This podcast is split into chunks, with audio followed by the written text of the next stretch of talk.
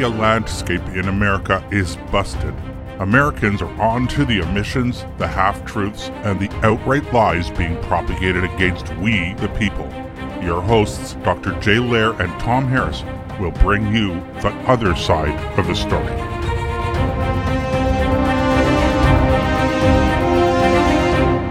Imagine if 50% of Elon Musk's SpaceX rockets failed. You can be sure his company would never get another contract to launch payloads into space. Or how about if 50% of a construction company's bridges collapsed? Might they find themselves locked up in court for years with massive lawsuits from the families of people who perished on their bridges? Of course, you can't have a 50% failure rate in virtually any endeavor and expect to succeed.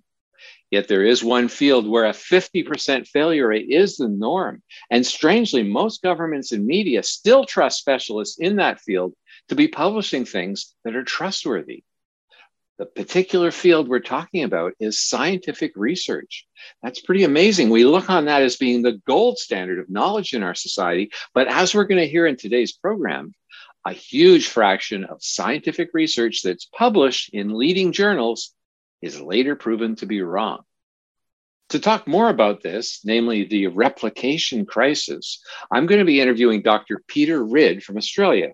He's a geophysicist with over 100 publications and 35 years experience working on the Great Barrier Reef.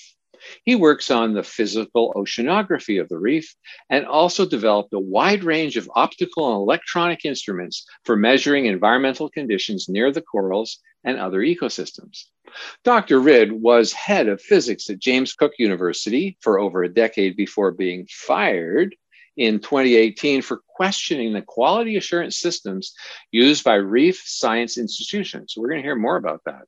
He has authored the book Reef Heresy with a question mark, which looks at the threats to the Great Barrier Reef and discusses the wider problem of abysmal quality assurance systems used in many fields of research particularly relevant to our program today about the replication crisis is Dr. Ridd's description in the book of why science institutions are failing us. The Great Barrier Reef being just one example of the kind of research that, whoa, maybe we have to question quite a lot of it. So, welcome to the show, Peter. Thanks very much. Yeah. Now, you've written more and more published research in science journals cannot be duplicated were a scientist to try to do so. And that means something must be wrong. Could you explain that to us? Well, it's a thing called the replication crisis. And essentially, if if a bit of science, a bit of research is, um, you know, to be trusted, you would hope that many, many scientists would ultimately be able to do that work and get more or less the same answer. It's called replication. Uh, and it turns out that about 50% of the peer reviewed literature, the stuff in the science journals, the stuff that you'll hear on the radio, you know, every week from some scientist somewhere, turns out to be wrong, right? So it's a staggering um, statistic, and uh, and this is well accepted. You know, the uh, Lancet Journal, probably the most prestigious medical journal in the world, has written major articles about it the Science magazine and Nature have all done it. There's a thing called the Reproducibility Project. This has been going on for 15 years, at least this acknowledgement we got a problem. And they find that, for example, in cancer research, when they try to reproduce really important cancer research, they might be able to reproduce only a third of it or a quarter of it, sometimes only 20% of it. In psychology, it's even worse. in oh. some areas, you know, it's probably up around 90% is not reproducible. Uh, and I just keep on saying, what other profession is so unreliable that, you know, they don't even get half right? And I'm a scientist, so this is a bit of sort of a shame. Yeah, for sure. Well, you know, it's funny. Our governments always talk about the scientists say, you know, researchers agree. And, and they do this as if it's the gold standard, as if it's like you're designing a bridge and all the engineers know that bridge is going to stand up. But I mean, if you design bridges with a 50% failure rate, you wouldn't stay in business long.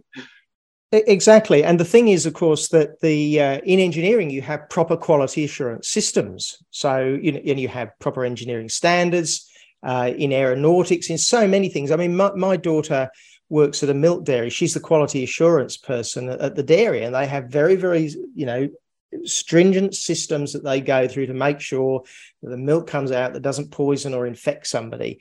Now, it turns out in science, we just don't have a lot of those systems in the, the peer review system. So, peer review, uh, a lot of the, the scientific organizations will say it is the gold standard. They actually use the term gold standard is peer review.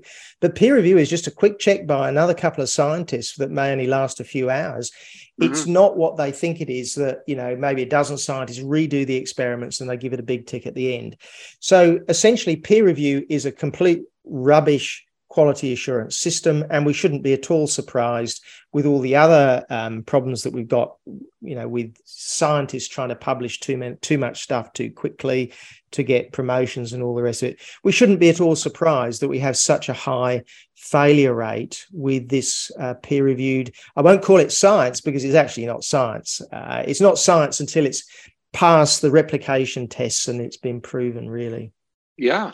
So, how would a typical scientist handle a peer review job? You know, he's asked to peer review a paper and it comes into his email basket.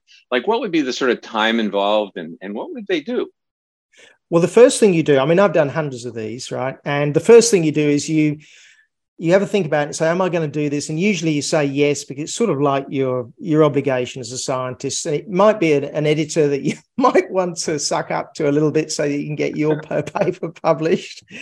And so you say yes, and you've got a month to do it, and you go about a month, and and suddenly they're starting to send you things you promised to do this in a month you still haven't done it and you know this is this is not your most important thing peer reviewing somebody else's work is not your most important thing you got too many other things on so you you delay them for another couple of weeks, and finally you get round to it, right? Because they're really onto it. And this is very typical, by the way. Mm-hmm. And so then you read this thing and you read it as quickly as you can because you've got so many other things on. Remember, you're not being paid for this, you're doing this gratis. Uh, and you read it, it looks all right. You haven't found any big mistakes, or maybe you have, and you, you write a report. And I think the average I would be surprised if most people spent a day on a peer review. I, I think it's down at more than a, the actual uh, analysis is probably just a few hours. Writing up the report, uh, you know, another few hours, and that's it. So, huh. and this is the gold standard. It's a joke, right? Yeah. And that's yeah. one of the reasons why we get such a high failure rate because it then goes out into the literature. And then importantly, there is almost no funding to reproduce. So, you can get funding to do new work, but you try getting funding to do replication studies. It's actually a very difficult thing to do. Mm-hmm. So, if you, for example, got a paper uh, concerning the Great Barrier Reef, very few scientists would say to the pub to the author of the paper, "I want to see your original data because this doesn't seem to match with what I think." Like, do you do you actually dig into the original data very often?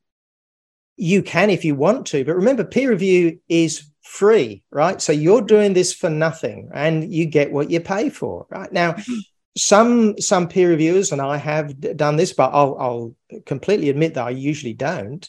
They will dig into the data and they'll really go through it, and they, they could spend days on it, but generally they won't. Why should they? It's you know, it's mm-hmm. um, you're not being paid for it. So, no, almost never is there a, a, major statistical reanalysis done, and never, never, never is the experiments redone. You can't do that. I mean, that will cost you could cost you a few million dollars in in some cases. Yeah. So you just essentially don't have a quality assurance system. My definition of science, and people can argue with this, is that you use logic and evidence in the presence of a quality assurance system right? That's um, people can argue with that. And what we often we we people try to use logic and they use evidence, but the problem is we don't have a proper quality assurance system to make sure that that always works. Not in not in many areas of science. We do have it in engineering. We do have it in many areas of medicine, though in fact much, some of the worst cases actually come from medicine. But in the environmental sciences where I work, there's essentially zero quality assurance and you can get away with scandalous stuff and it will it will live there in the literature forever. It's never corrected. So there's no actual repercussions then serious repercussions of finding out five years later it was all wrong. Well this is one of the things you know if your your bridge engineer the bridge collapses in five years time he's got a he's got a bit of a problem on his hands now. And People aren't going to want him to design an, another bridge, right? Yeah. And yet, with replication, there is almost no repercussions at all if your work turns out to be wrong. Firstly, it probably won't ever be shown to be wrong because nobody's doing the replication test. If eventually people start to realize that must have been wrong, there's no big black mark against your name so you just go on and you know even in, in areas where you've had institutions where it wasn't just shoddy work but there was actually genuine fraud involved and you know there's almost no repercussion for the institution in mm-hmm. that case uh, so yeah one of the major problems is that getting stuff wrong doesn't incur a major reputational damage to the science scientist or the institution. Now, I'm not suggesting that we need to bring that in. I think that if you if you look at the way that the aircraft industry, the maintenance industry, and for pilots look at people making mistakes, they actually don't want to string you up when you make a mistake because they want you to report your mistakes. Mm, yeah, good point. So if a pilot makes a mistake and uh, they want them, the pilot at the end of it to come out and say, I did this, I'm not going to cover it up, and say, okay, that's fine. Right. So you don't want people to do that, but you do want to encourage them to report it. And I think one of the things that should come out is that when a scientist like myself knows that a paper they wrote 20 years ago has got some error in it, it may not be the whole thing, but you should have some place that you can go to where you say, this paper, this was in error. This is how it should be corrected. And that should be encouraged that to mm-hmm. do it. There's nothing like that exists except we've actually started a site with an ex-phd student of mine called wiki letters where we're oh, trying oh. to encourage people to do that. Yeah for sure. Now what do you think should be done like when they give a contract to somebody or a research grant to somebody to study some aspect of the great barrier reef should they have a secondary scientist doing the same thing so that they have some sort of thing to compare not not always. I, I break science into three broad categories. The, the, first is, you know, the sort of the interesting science. Why does a why is a blue mountain butterfly blue? Right? Who cares if it's wrong? You, you might yeah. might get the wrong answer, but you know, it's not good that you get it wrong, but it doesn't matter. Then there's science that will be used by industry, and industry will almost always check that. If they don't, they'll go broke, guaranteed. Eventually, you mm-hmm. got to check it, right? And then there's science that's used by governments, maybe in health, maybe in environment, maybe in education, all these other things. If that bit of science, in inverted commas, is going to be used in legislation or regulation, mm-hmm. then that needs to have replication tests done on it. The mm-hmm. other thing is that the major science funding bodies need to set aside 10% of their funding and say these are going to be done on replication. So, right. for example, there's famous uh, scandal with Alzheimer's research where a very famous paper on these beta, beta amyloids turned out to be wrong, but it really was only discovered 15 years later. But all these other scientists followed this original paper down the rat hole and oh, wow. it was all wrong. So God knows how many billions of dollars have been wasted in that case. So the NSF and you know the other uh, national science uh, funding organisations say, well, all right, we've got this really groundbreaking bit of research which we're following. Let's spend some money to try to replicate that. And you know, you should put aside ten percent of your funding. At the moment in Australia, by the way, it's impossible to get replication studies funded. It's against the funding rules to do oh, that. Wow. And yet, wow. replication is fundamental to the whole scientific endeavor. It's part of the quality assurance process. You know, Einstein said this. Well, let's just check the maths, right? Let's yeah. do the experiment looking at an eclipse to see whether the light bends around the sun or whatever he did. Yeah, around the sun. And um, yeah, it worked, right? So that's the sort of thing you've got to do, but it doesn't happen and it certainly, especially, doesn't happen in the environmental sciences. Yeah, it's interesting you men- mentioned Einstein. He said when they were he was presented with this document, a hundred scientists who disagree with Albert Einstein, and he said, "Why a hundred? One would be enough." You know, yes. if, if, I was wrong, you know. Uh, that, well, that's right, exactly. So w- one of the things you end up getting this is one of this is by the way one of the consequences of peer review that you end up with groupthink forming. Now that hundred scientists was was, if my memory serves me right, was uh, essentially there was a lot of Nazis against Einstein, but yeah. peer review essentially forces groupthink. So if you come out with uh, something that's a little bit out there, like Einstein did, and all the other scientists don't like that, you actually have to send your paper to them. They're the peer reviewers to to tick it or cross it essentially to get into the journal. Of course, when Einstein was around, peer review wasn't really a thing. Okay, there was so you know the editor looked at this and pretty well written. It went in, so it really wasn't so much of a problem then. But peer review makes groupthink. Dissenters like myself, and there's a lot of others, have been forced out of science because the peer review systems forces the groupthink. Mm-hmm. Now that actually raises the other question concerning what happened with you at James Cook. I mean, was it partly because of your questioning in an un sort of inconvenient way? Did that is that one of the things that led to your problems there? it certainly did. So I was essentially pointing out mass massive inconsistencies. Like, so for example, there was a coral reef near the coast, and they were saying there was no coral on it, and this was caused by the farmers, all the mud coming out of the farms, smothering the reef, and this was all down the 2,000 kilometer length of the reef. All the inshore reefs were being damaged by this. And I, I said, well, you've you've given this example of Stone Island Reef. You said there's no coral.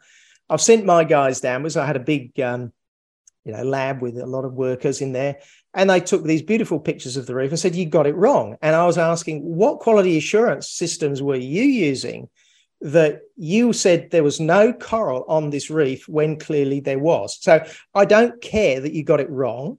What I care about is what quality assurance systems were you using?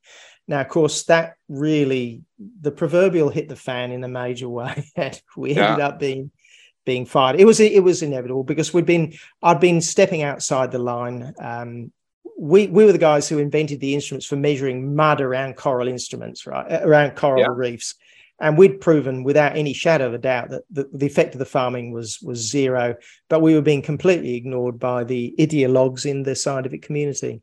Yeah. Well actually i find that in a lot of fields there's a politically correct narrative. And if you want to publish outside of that narrative I'll, I'll give an example. A friend of mine he's passed away now but i shouldn't use his name because believe it or not he had death threats against him and his family for publishing things that were not politically correct. But he found that the North Atlantic Ocean was cooling. And he wrote a paper on this, and his director just sort of never got around to getting back to him. And every time he saw the director, the director would walk the other way until finally he cornered him in the washroom and he said, Well, have you seen my paper? What do you think? Can we submit it to the journal? Because you work for the government. And he said, Well, you've had lots of papers published, right? He said, Yes. Well, you realize that the minister said the opposite the, the other day to what you found? He said, Yes, but that's what I found. He said, Well, oh, you've had lots of. And of course, I didn't put it forward. And you know, it's interesting because um, it reminded me of what my sister told me when she worked for a department in the government, when she was given the job to find research that supported what the government said. And she came back and told them, Well, I can't find any research that supports what they said. And they said, Well, look harder. and she called me up and she said, This isn't uh, evidence based decision making. This is decision based evidence making. And and I thought, yeah, of course, that sounds like something out of you know, Yes Minister, that the Brit- British sitcom, you know, where you go yeah. find the evidence because the minister said X. And so, uh, one of the questions I wonder then is, do the scientists do they really care in general that so much of the research is wrong? Well, that's the scandalous thing. No, they don't. Right. That is the interesting thing that uh, I mean, they care a bit. They'd rather it was right. And there's some that care a lot and have really staked their, you know, damaged their career. Like we, we've had a, a case at James Cook University from which I was fired. This was actually after I was fired for saying there's a, pro- a problem with quality assurance. That uh, so all this work had come out saying that carbon dioxide was damaging the uh, ability of fish to, to smell predators, and they kept on getting eaten. Right? It was crazy stuff. And there was a very interesting group of biologists that got very, um, very angry by this because they could see it was wrong. And they published these repli- a replication study which found that everything was wrong. The whole thing was wrong. There was no quality assurance at, at my university at all, essentially. But they damaged their standing within the biological community because people don't like whistleblowers. They mm. don't like people damaging the reputation of a of an institution going against the narrative because they were saying all this work saying carbon dioxide was a huge problem was actually totally wrong. So the fact that this was true was, you know, who cares about that? And I've had, I remember at a at a particular meeting of scientists, there would have been 50 there. I was saying all this mud coming off farms isn't killing the reef, but clearly we want to reduce the amount of mud coming off farms because mud coming off farms is just a bad thing. And I had this question from a very senior person saying, well, if you agree that we should reduce mud coming off farms, does it matter if we sort of, you know, sex it up a little bit and say it's damaging the reef because it's all for a good cause? And yeah, I, I was just, I was staggered yeah. um, that somebody could not just say that, but say that in front of a an audience of 50 people and there wasn't a riot. You know, I said, well, look, we're here to tell the truth. That is what science is about. We're mm-hmm. trying to get to the truth. It's not very easy on many occasions. But unfortunately, um, to it seems that there's, I don't know, 20 or 30% of the people who that really matters. And you just, you can't go against what you know is wrong. But many people, they just shrug their shoulder and say, well, the world's just like that. And mm-hmm. there's nothing I can do about it. Yeah. The trouble is, as you pointed out, we're basing international policies on a lot of these documents that may actually be totally wrong. And, and you know, it brings up another question. Do you think the public's trust in the credibility of science is eroding? And maybe that's a good thing until they fix this problem. It's undoubtedly a good thing because people should people should trust science. No doubt about that. But the question is, how do you recognize whether it's science what's coming out of many of the scientific institutions is often not science. So we should not trust scientific institutions. We should not trust individual scientists. But once we've decided, no, that one, there's there's been evidence, there's been logic, there's been a, a proper quality assurance done on it. You know, maybe it is wrong. You know, things can always go wrong. The bridge can fall down even with the best of things. But I'm going to believe that because it's gone through those systems. That is not happening in the institution, so people should not believe them. And I, I do believe that there is a growing distrust, and it's it's correct.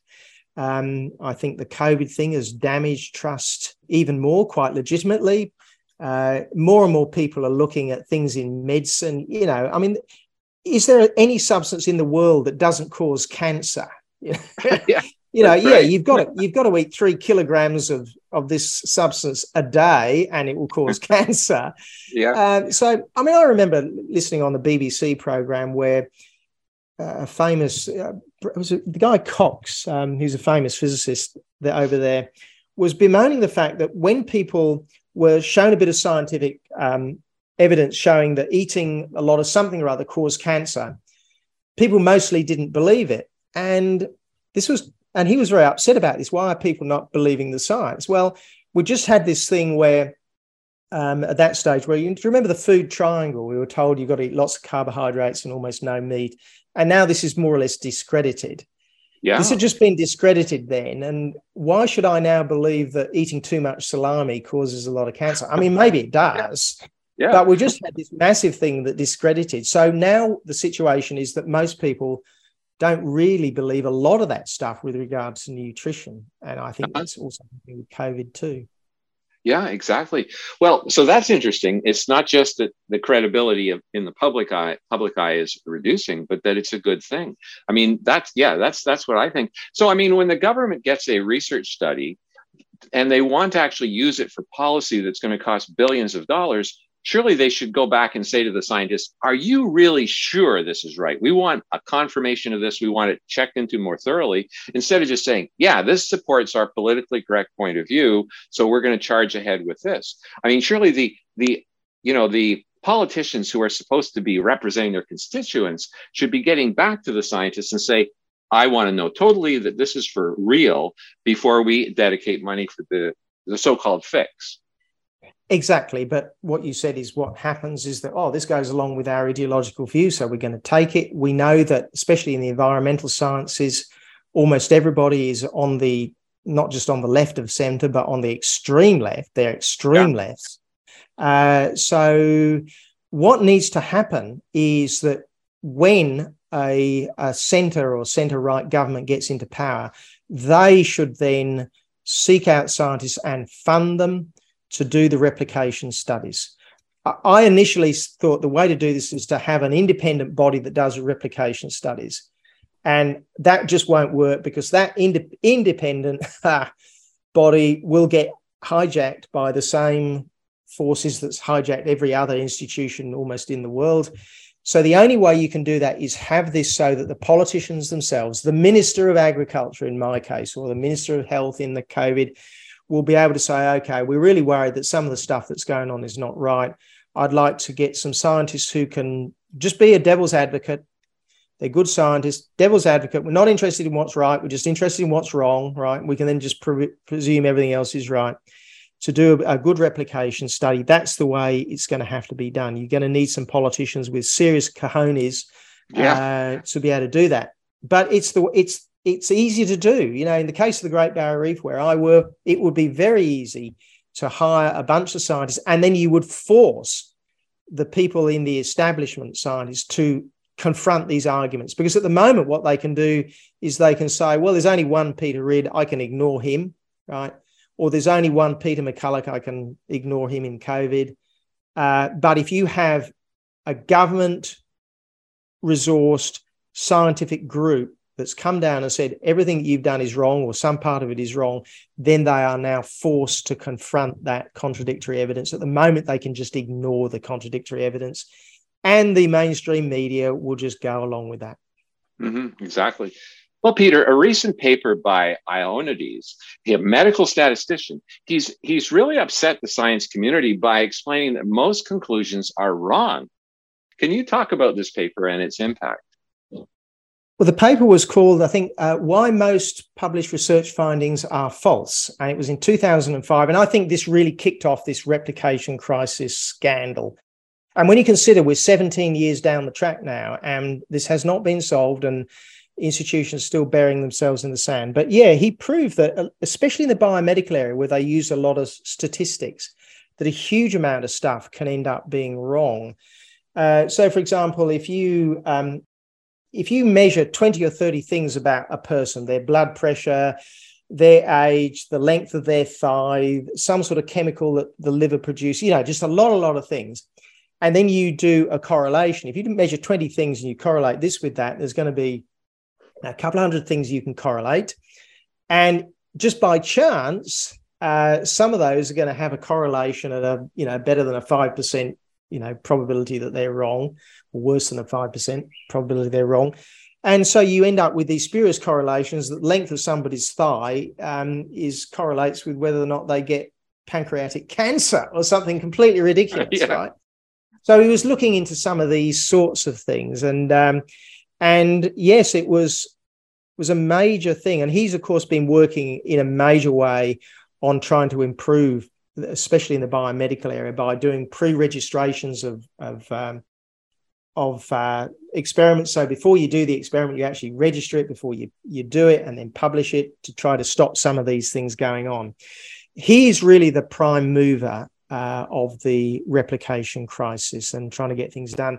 And he's he's done a lot of stuff on COVID, by the way. He's written some very interesting stuff on COVID. Wow. He's a re- really yeah. free spirit, that guy. Yeah. Yeah. We'll have to talk more about that after the break. So I've been interviewing Dr. Peter Ridd, a geophysicist with over 100 publications and 35 years experience working on the Great Barrier Reef. We'll be right back to talk about the replication crisis, which bridges all science. It's really pretty amazing. So stay tuned.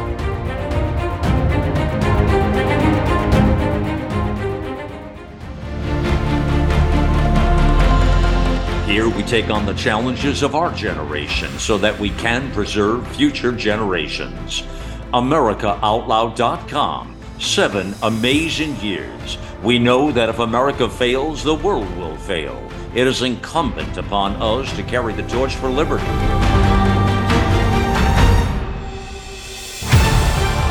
America Out Loud Talk Radio. Liberty and justice for all. While many things we hear are lies, we know one thing is true viruses exist and people get sick. Look, there's no guaranteed way to keep from getting sick, but there is a way to reduce your chances. Cofix RX, the original povidone iodine based antiviral nasal spray that you hear Dr. McCullough talking about, provides an additional invisible layer of protection from colds, flu, coronaviruses, and more. Click the banner ad on AmericaOutloud.com and use promo code OUTLOUD for 20% off. Stay protected with Cofix RX. These days, every time you turn on the news, it seems like there's a new threat to your health. Maintaining a strong immune system has never been more critical. Advanced Nutrition Company, Healthy Cell, created Immune Super Boost to help you strengthen your immunity. Unlike other supplements that don't work, Immune Super Boost is not a pill. It's a gel you swallow with ultra absorption of science backed nutrients proven to support immunity, like vitamin C, D3, zinc, elderberry, and echinacea. These physician formulated gels come in a small gel pack. Tear off the top and shoot it down, or mix it in water. Boost your immunity. Go to healthycell.com and use limited time code OUTLOUD for 25% off your first order. Risk free. Love it or your money back. Guaranteed. Healthycell.com code OUTLOUD. Healthycell.com code out loud.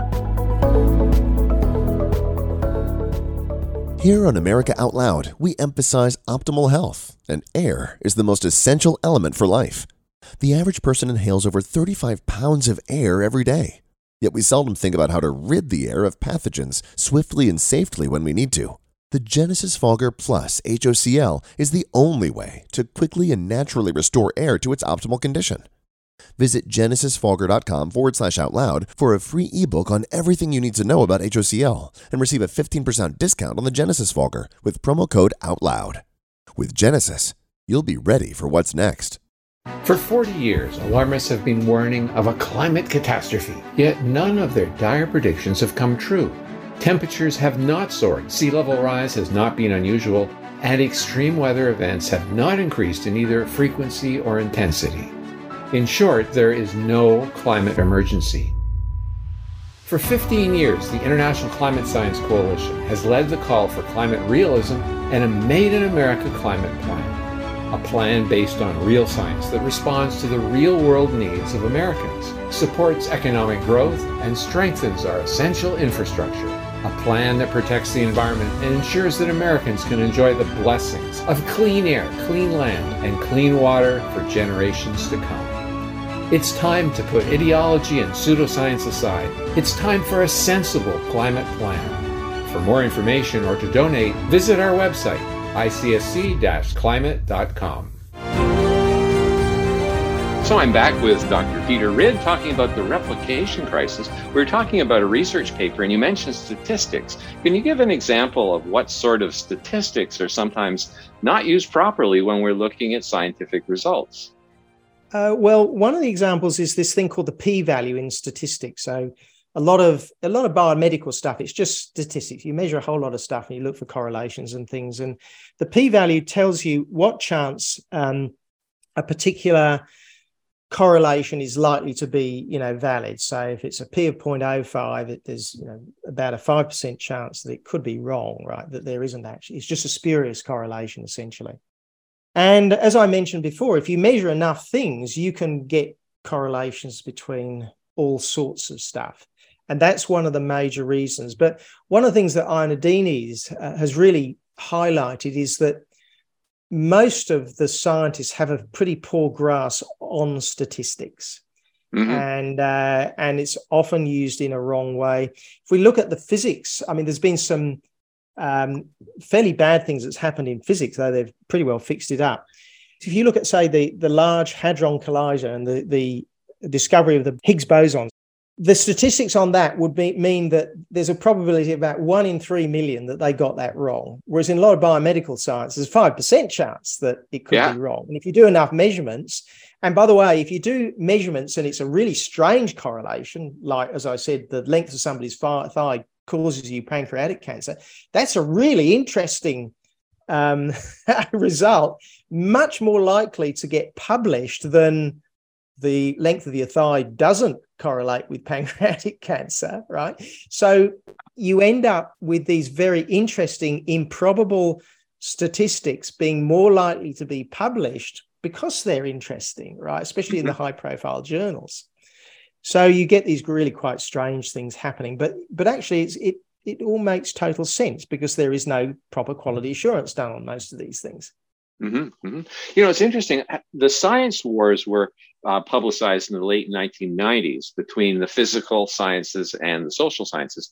And what the physical scientists were saying, and I don't think it's true, but what they were saying is that social science is all this flaky stuff that you know is totally qualitative, but our science is the truth. You know, the science on that what we're finding is the truth about nature. And one of the physical scientists, I'm not sure if he's a physicist, but I think so, he actually published or actually wrote a paper for a social science journal that was absolute nonsense, but he used big words and, and complicated reasoning and everything else.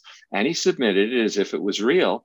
And the social science journal published it. And then he stood back and said, You realize that whole thing is a hoax. I just was testing to see if you had proper peer review. And he came back, and, and of course, they hated him forever after that. But he was using that as a weapon to try to show that, unlike social science, hard science was definite, it was solid, it was real, and there was no subjectivity involved. But what we're hearing now is that there's obviously subjectivity involved in all science. Yeah, that I mean, uh, there is a degree of subjectivity. It's much, much less in physics. And I and I look, I'm a physicist, so I'm I suffer from what is called physics arrogance. I admit yeah. it, but it doesn't affect physics as badly as others as other areas. One of the reasons it's not just that we, you know, say with a lot of stuff, the statistical tests are, are far more robust because we can take far more measurements and the rest of it. But it's also because everything is in physics is based on you know fundamental laws whether it's the laws of electromagnetic ra- radiation maxwell's equations you know everything's sort of grounded in that whereas there are no these sort of grand universal theories in the social sciences or even in the environmental sciences.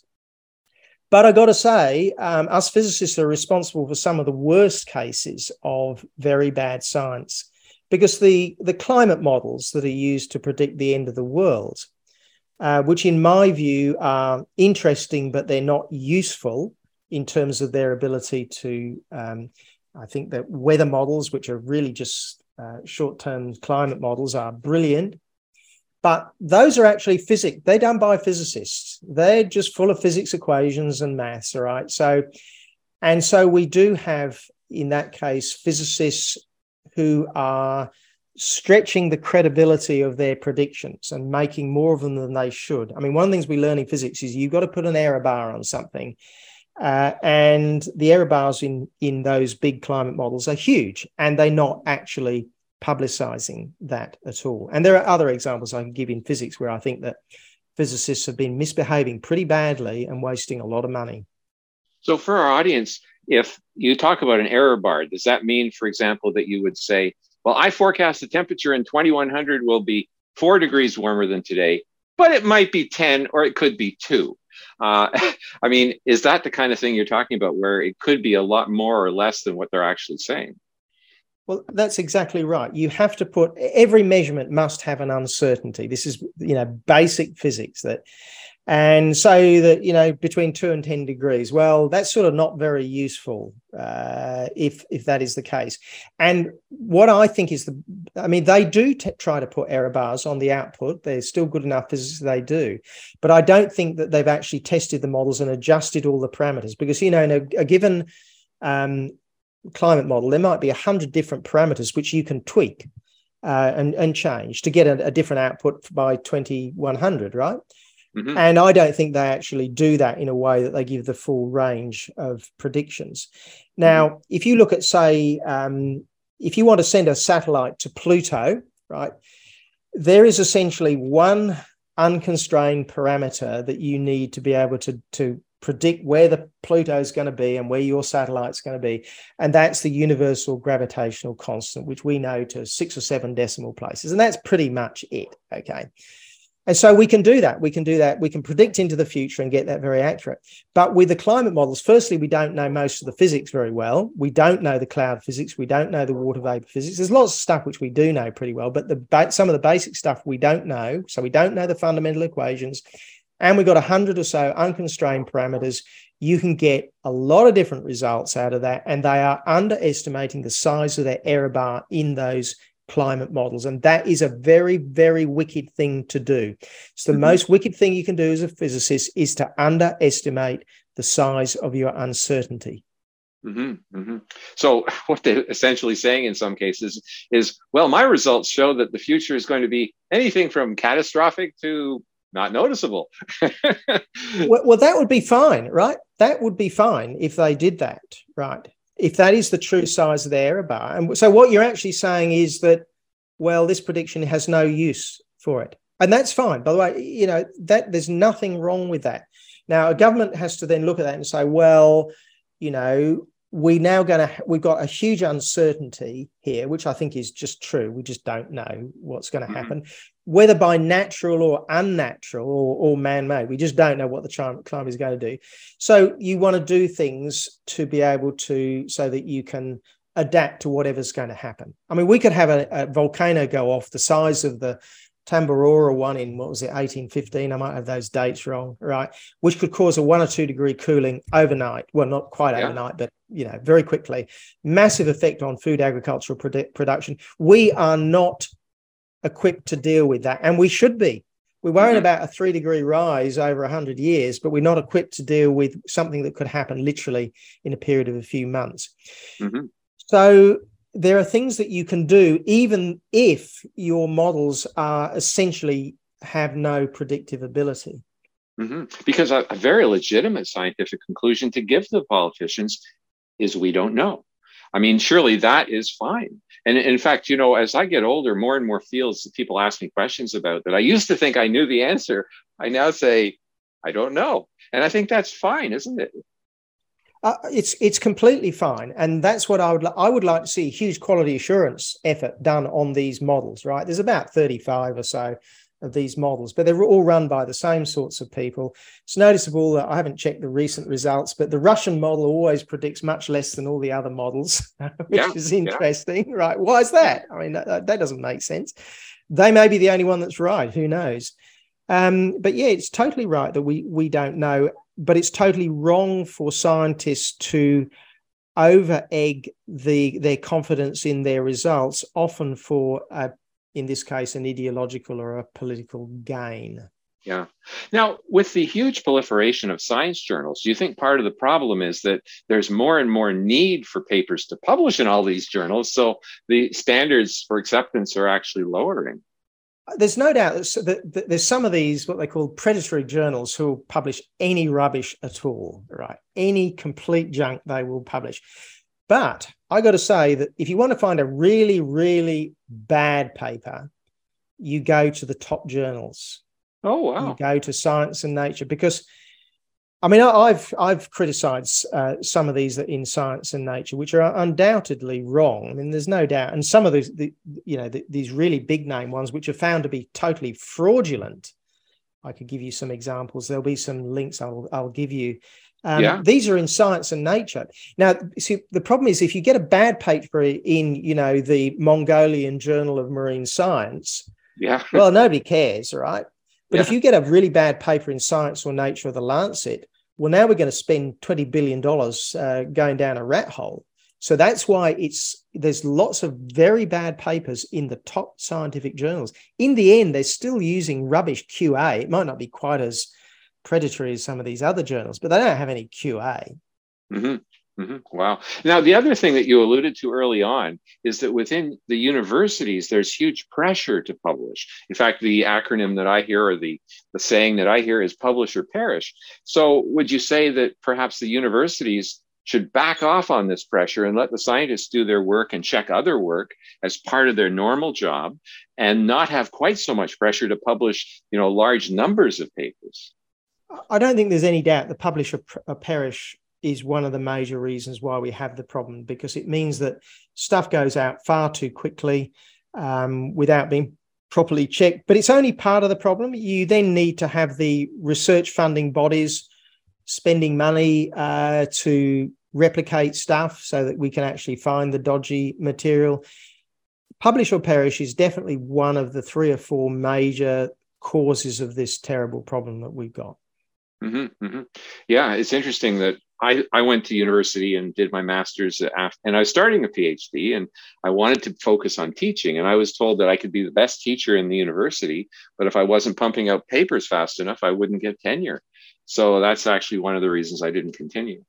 Yep, that's absolutely right. And um, now there's a place for just having you know top gun researchers who, uh, in many cases, are pretty rubbish teachers, and there's obviously a place for really good teachers.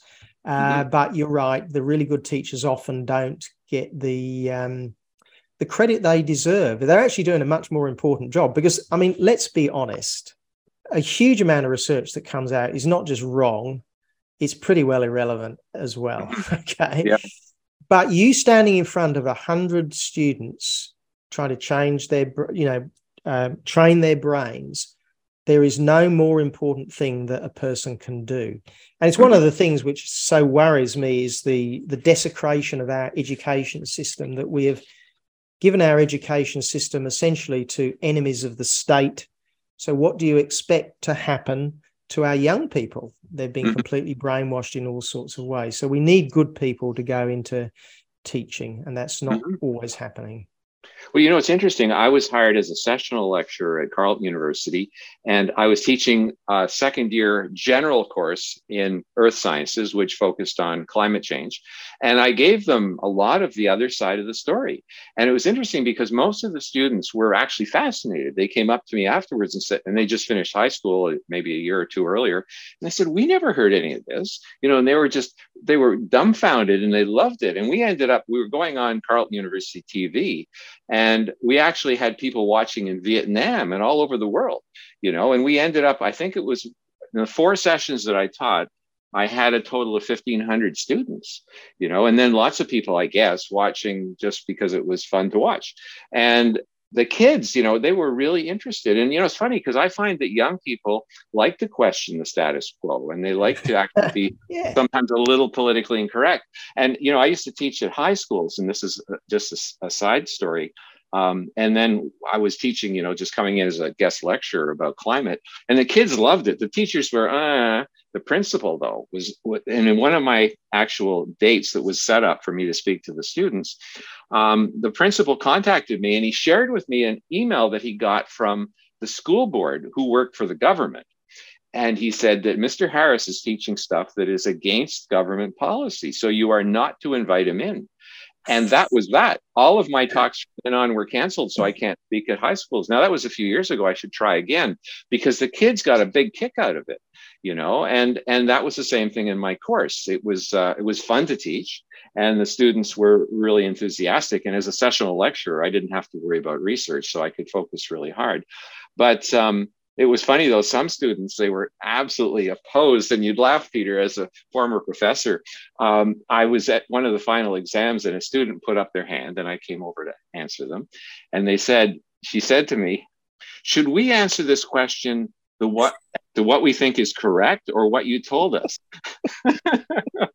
so i just said what I told you, because of course that's you know. So I mean, there were skeptics in the course, but it was really great fun to teach. Actually, it was quite a. Can, you know, can I just add that? Sorry, Tom. Uh, there's yeah. I've had very similar experiences with with young people, and I'm making a whole bunch of videos on the Great Barrier aimed oh. just at young people because my experience is if you can just get to talk to them it's just amazing how receptive they are to the, ah. the, the skeptical message about climate and i used to have a school the townsville grammar school used to come to to to me once a year uh, when i was obviously working at the university and I would give them uh, a skeptic's view of the, the climate uh, thing. And before at the beginning, I would ask them, "Where do you stand? Are you, a, you know, hardcore alarmist? Alarmist, but you know, only just, or a skeptic, but only just, or a hardcore skeptic sort of thing. And then I'd give them a talk, which is only 20 minutes, and just give some basic, you know, Holocene climatic optimum was yeah. hotter uh, 5,000 years ago. And I could bring almost everybody down by one notch. So the uh-huh. alarmist would now be, I'm still an alarmist because I want to think about this a bit more, but my word, I've, I've, int- or at the Bowen State School, a big a school near a big coal mining port uh, here. I was invited in by the headmaster to talk at lunchtime. I think it was lunchtime, and they didn't have to come. Nobody had to come to this this thing, but I had 300, about half the school turn up to this wow. thing, and the questions I got at the end of it were were just gave you so much hope that yeah. although the younger generation are being brainwashed and they undoubtedly are brainwashed to some extent, They haven't lost that youthful rebelliousness that they they know. Like your question, do I need to write what I have to write, or do I need to write what I think? They they're getting this from six years old. Yeah. So they're not a lost cause. Don't give up on the youth. Well, I should get back to that then because it, it was it was really encouraging. And you know, one other thing that I think you and our listeners would like to hear is one of the absolute top rap stars in the world is called Tom MacDonald. He comes from Vancouver, and I'm not a fan of rap, especially when they have a lot of swearing and stuff in it. But he's done some pretty amazing rap. He's he's he's did one rap, which I'll include actually under the bit under this podcast when it goes up on Monday. It was called Brainwashed, and he has one line that says. Don't defund the, the police, defund the media who lie through their teeth, you know. And uh, he, he goes through and he actually basically takes apart a lot of the politically correct stuff in a very rap sort of way. And, and I was amazed to see that the number of views of that video is 13 million. And not only that, he has over 10,000 comments. And these are young people getting in saying, Yeah, he's right. We can't trust this. We have to look at it two, three, four times until we're sure it's right. And so, yeah, I think this is really inspirational that young people are prepared to look under the covers, look behind the, the screen, because, you know, I think a lot of them feel they've been lied to on a lot of issues. And they and they know that they're starting to get it. Uh, look, I think things i mean we our generation is starting to get very very depressed about the way the world is going but i think it could change incredibly quickly. When mm-hmm. the youth finally get it if and when they they finally get it it will go through them like a fire right? Mm-hmm. and it will be very very quick. Uh, so don't give up hope. I think it can happen and if it does it will be fast yeah. Well, I'll get back to the public schools teaching then, the high schools and stuff. And in particular, I'll start with the private schools because then I don't have to worry about the government telling them, don't invite in Harris. You'll have just as much trouble with some of the government schools as you will with the, the uh, state schools. Yep. Oh, is that right? That's my that's my experience anyway. Well, we'll find out anyway. If you could not get a few talks in, it would be fun. Now, of course, one of the questions I used to ask the students is I say, well, you know, you hear all the time about the global warming crisis. How much do you think it's warmed since 1880 in the so called global average temperature, which I explained to them as kind of a meaningless statistic? But I say, How much do you think it's warm? And they'll say, Oh, must be eight degrees, 10 degrees. I say, No, according to the UN, it's just over one degree. I said, Now, one degree in 140 years, would you notice that in your lifetime? And they sort of sit there, uh, no. so yeah, no. it's fun to ask them. That, that's right. I mean, I, on that, I say I came to North Queensland, which I'm in North, Northern Australia, very tropical climate. It's just hot, very hot out there at the moment. When I came to Australia from England as a 10 year old, we lived in a house made of corrugated iron. We had no fans. It was hot, right? Nowadays, yeah. I'm under a fan. I don't even need an air conditioning. A one degree, would I rather live now one degree hotter with a fan. I can turn on the air conditioner. I have an air conditioned car and uh, the roof is insulated. Would I rather one degree hotter now or live then? I mean, it's just not even close. Yeah. But a little bit of technology that, you know, if we are warming, okay, a little bit of technology can accommodate that much better than changing our whole energy production system. Yeah, yeah, exactly. Now, why do you think the media always latch on to the climate thing and the Great Barrier Reef problems? I mean, do you think they're driven by ideology or is it money or is it a com- political correctness? Is it a combination of lots of things? It, it's a lot of things. A lot of the journalists are ideologically on the left or extreme left. Um, a lot of it is, I won't say laziness because that's a little bit unfortunate. That the, the number of people, the number of of journalists has collapsed. I, I don't know. It must be about one fiftieth of what it was in the 1980s because of the way that newspapers have disintegrated. So there's no investigative journalist almost uh, whatsoever. Um, so it's all these things have added up that the the med, the mainstream media is now completely hopeless. I've actually been black banned by the Australian Broadcasting Corporation. Right? Oh, so wow, that's... they will they they talked to me about my problems with the James Cook University because we ended up in the High Court, it's the equivalent of the American Supreme Court, and we we won on the on the principle, even though we lost on on something else. But anyway, they'll talk to me about the academic freedom, freedom of speech things but they've been told you will not talk to Peter Ridd because he doesn't hold the government line on the Great Barrier Reef. That he says oh. the Great Barrier Reef is fine, and the government says, or the Australian Institute of Marine Science says, no, it's collapsing all around us. Even though we've got more coral this year than we've ever had since records began. yeah. So this is what happens, and um, and that's I guess why people are more and more listening to rappers and yeah. Tom Harris than they yeah. are to the mainstream media. Yeah, well, you're a hero. They should be interviewing you because you disagree with the politically correct narrative. I mean, where's their inquisitiveness? well, this is what I say. I say to them because I I I have contact with some of these journalists. Say, look, I'm not expected to get free time, but you know, I'm not a complete lunatic. I've had a very prestigious career as a scientist, you know, and everybody agrees with that, even my scientific opposition you should at least once in a blue moon say, well, look, here's this maverick, call me what you like. Right? Yeah. And give the other side of the story because it's actually your duty. It's your charter in because the Australian Broadcasting Corporation is like the BBC, it's a or the Canadian Broadcasting Corporation. It's a government run thing, and it's in your charter. Yeah to yeah. represent. It's not like I'm in a small minority. I mean, in North Queensland, there is a huge percentage of people who know for a fact the Great Barrier Reef is fine because they can go out there and see it and know yeah. that it's fine, right? So yeah. I'm not in a small minority in North Queensland. Mm-hmm. Yeah, exactly. Well, we have to wrap up there. I have so many other questions I'd like to ask you. Would you come back on the show sometime in the future? I'd be delighted to. Oh, that's wonderful. Well, our guest today has been Dr. Peter Ridd, a geophysicist from Australia, talking about the replication crisis, which affects all science. So we encourage our listeners, please spread this interview around because we've got to get people to understand this. This is a very important topic. So thanks very much, Peter, for being on the show. My pleasure.